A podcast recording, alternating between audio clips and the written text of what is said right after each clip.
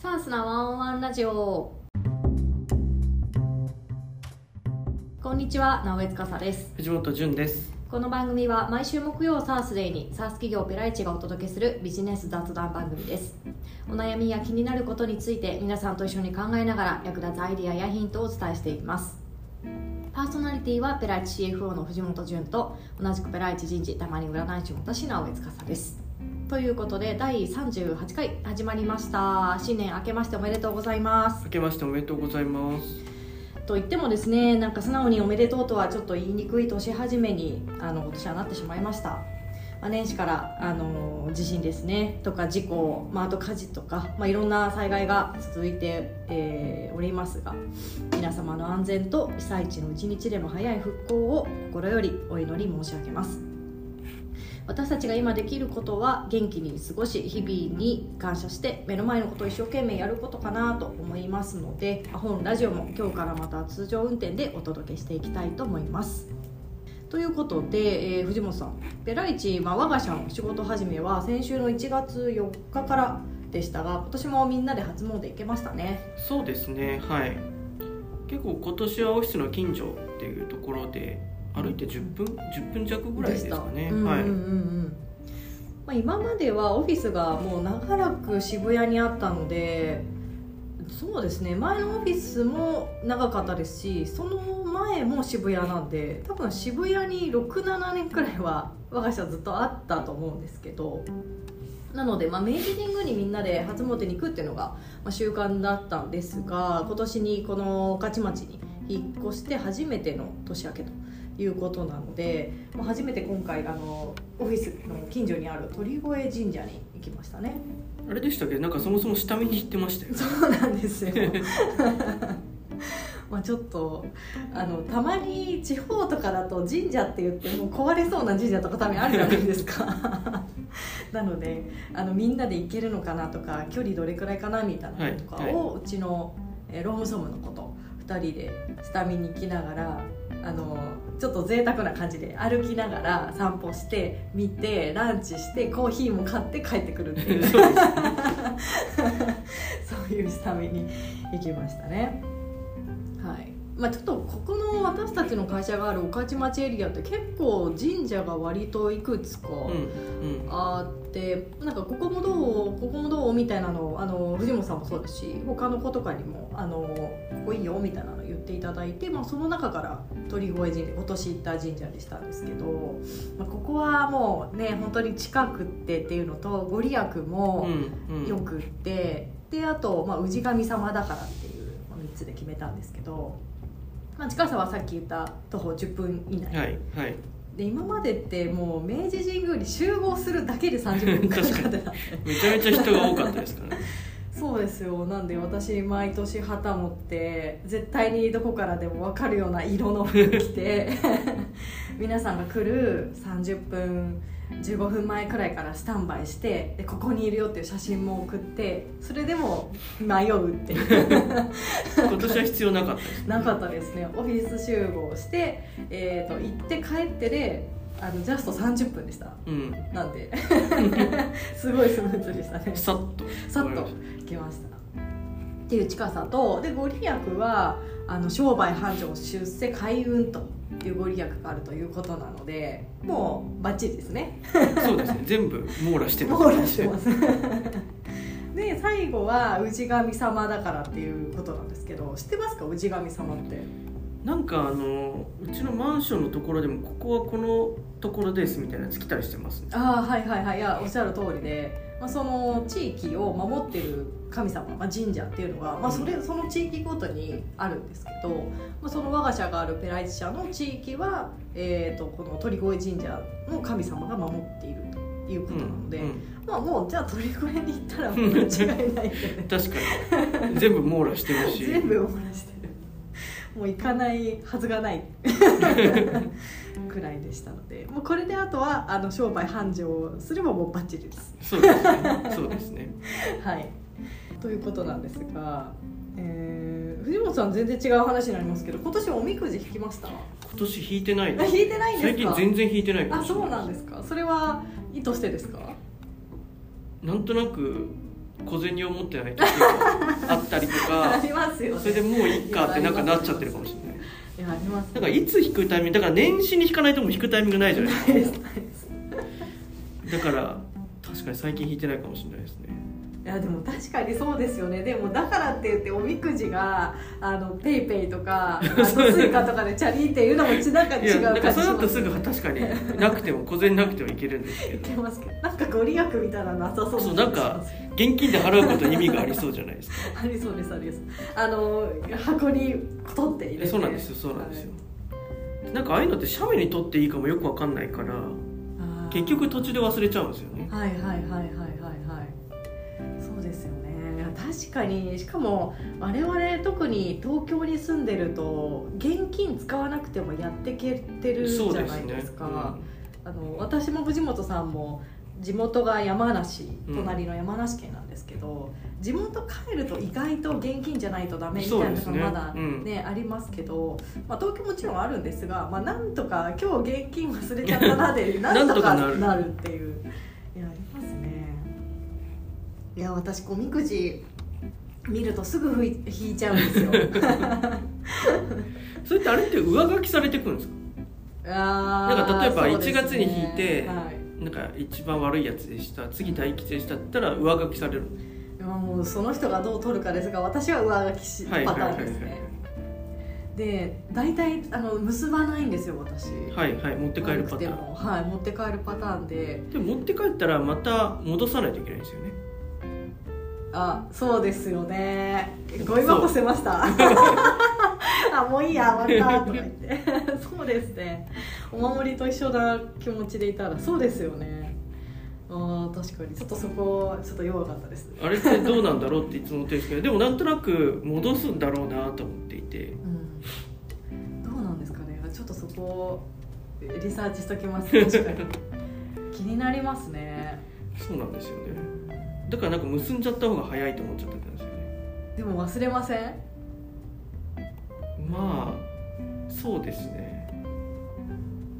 そのぐらいかな。はい、リスナーの皆さんおみくじ引けましたでしょうか？なんかぜひよかったら教えてくださいということでこの番組は2部構成で前半はペライチ社の周りで起こったニュースや雑談後半はリスナーの皆さんやペライチメンバーからいただいたお便りをもとにお話をしていきます。簡単なこと小さなことで結構です。ぜひお便りフォームからお送りください。今回は新年1回目ということなので皆さんからのお便りやお悩みを読みするのはお休みして1年の目標についてお話をしていけたらと思います。前回放送した、まあ、年末のラジオですね、で、まあ、私個人的に課題設定を強化していきたいという話をあのさせていただいたんですが、まあ、ちょっと新年から課題設定でちょっと重たいものになると 気持ちしんどいので今日はそこまで固くなく、まあ、ちょっと1年の目標の、まあ、叶え方って言ったらちょっと語弊あるかもしれないんですが、まあ、そこの何かヒントみたいなところについてちょっとお話をしていきたいなと思います。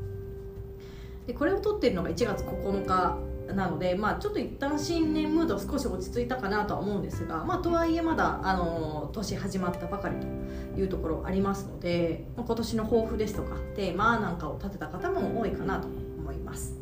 でよりその目標が達成できるようにするために、まあ、ちょっと藤本さんに、まあ、ポイントとかヒントみたいなところを今日は聞いていきたいなと思っています。でさっきも出ましたが、まあ、その仕事における目標設定とかですね。まあ課題とか。なんかそうなるとちゃんと考えなきゃしっかり立てなきゃみたいにちょっとグッと力が入ると思うんですがプライベートでのこうしたいなという緩やかな目標とか抱負みたいなのをですね設定する時に、まあ、どう意識したらいいのかっていうところなんですが何かちょっとまだふわっとしてるとは思うんですがポイントとかって何かありますか？そうですね。なんかこう結構仕事だと結構なんですかねこうチャレンジングな目標とか置いたりとすると思うんですけど、意外とこうプライベートってチャレンジングになんないなと思っていて。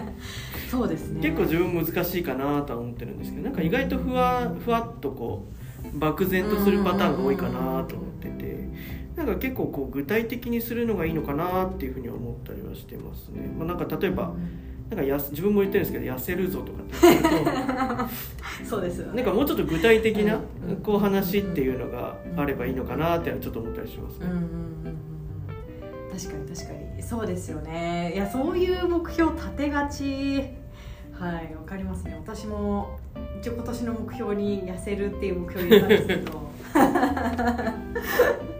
毎年入れてるんですよ多分。そう何個かのうちの一つ。あそうですそうですそうです。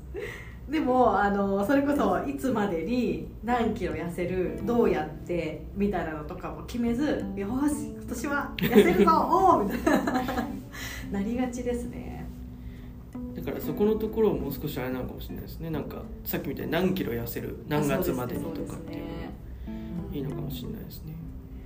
あとなんか自分もすごいそうなんですけどこそれこそお参り行く時とか今年もいい一年になりますようにとかっていうのもふわっとしたやつだって感じです。それってどうなんですか？なんか直江さん言ってたじゃないですか。住所とか、はい。あれ名前と住所と何でしたっけ？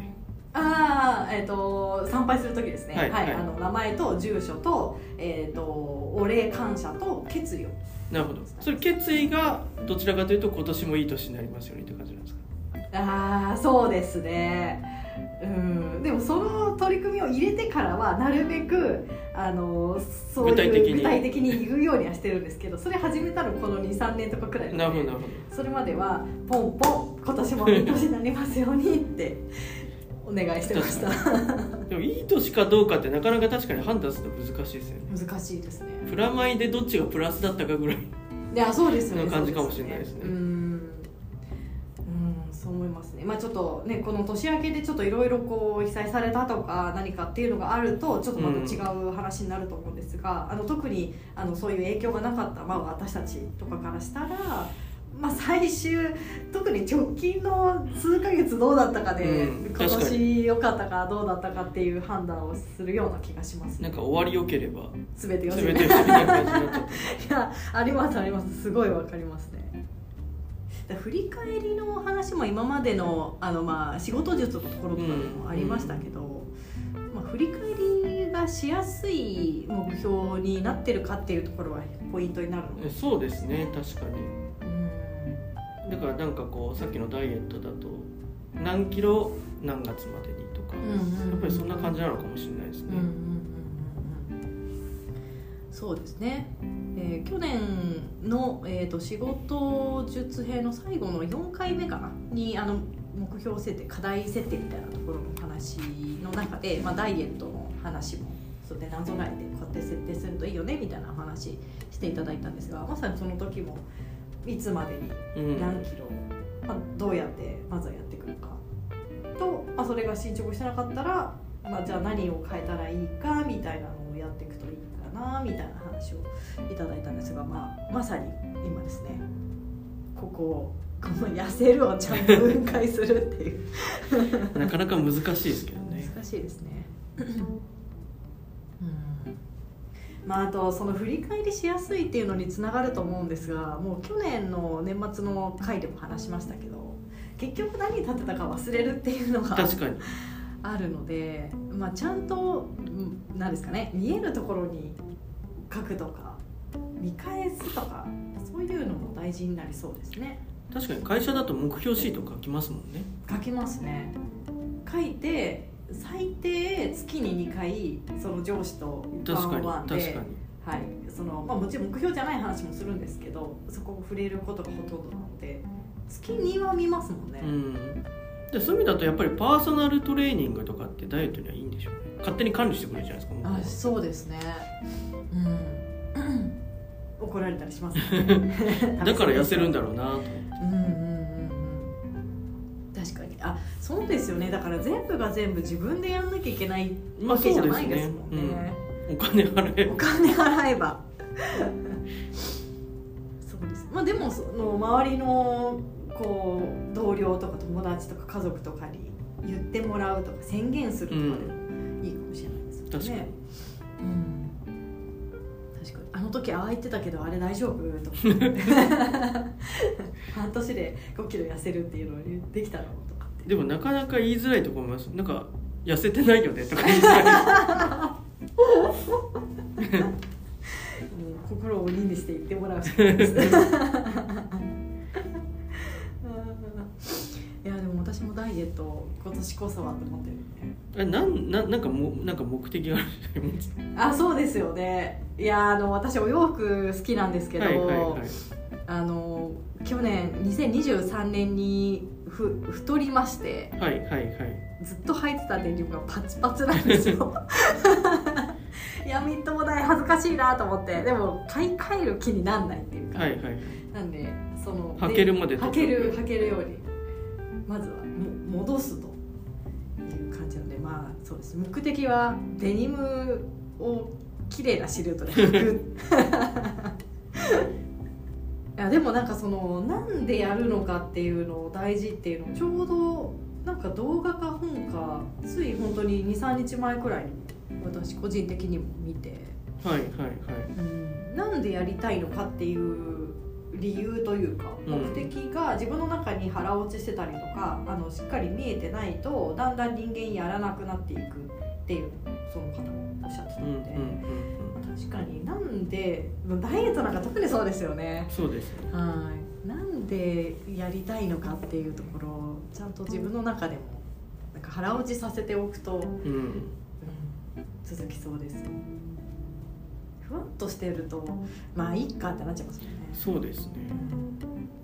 藤本さんはなんか年始にこういう目標とか抱負とかって立てるんですか？あんまりだから立ててないんですよねプライベートで言うと。でも痩せたいなとは思いつつも結局全然具体的じゃない。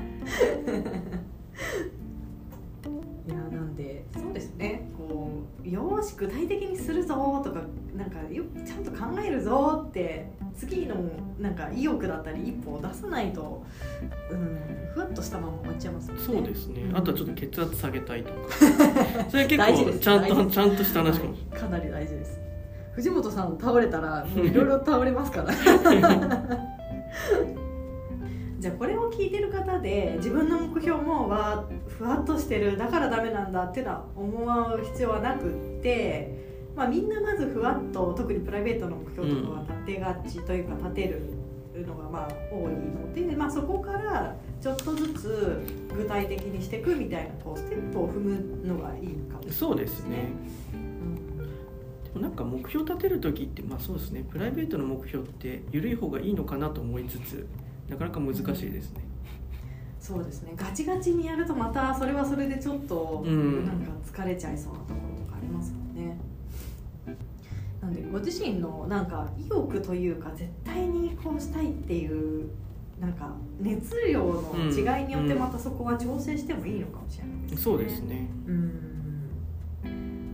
さんで言ったら血圧下げる方が優先高い。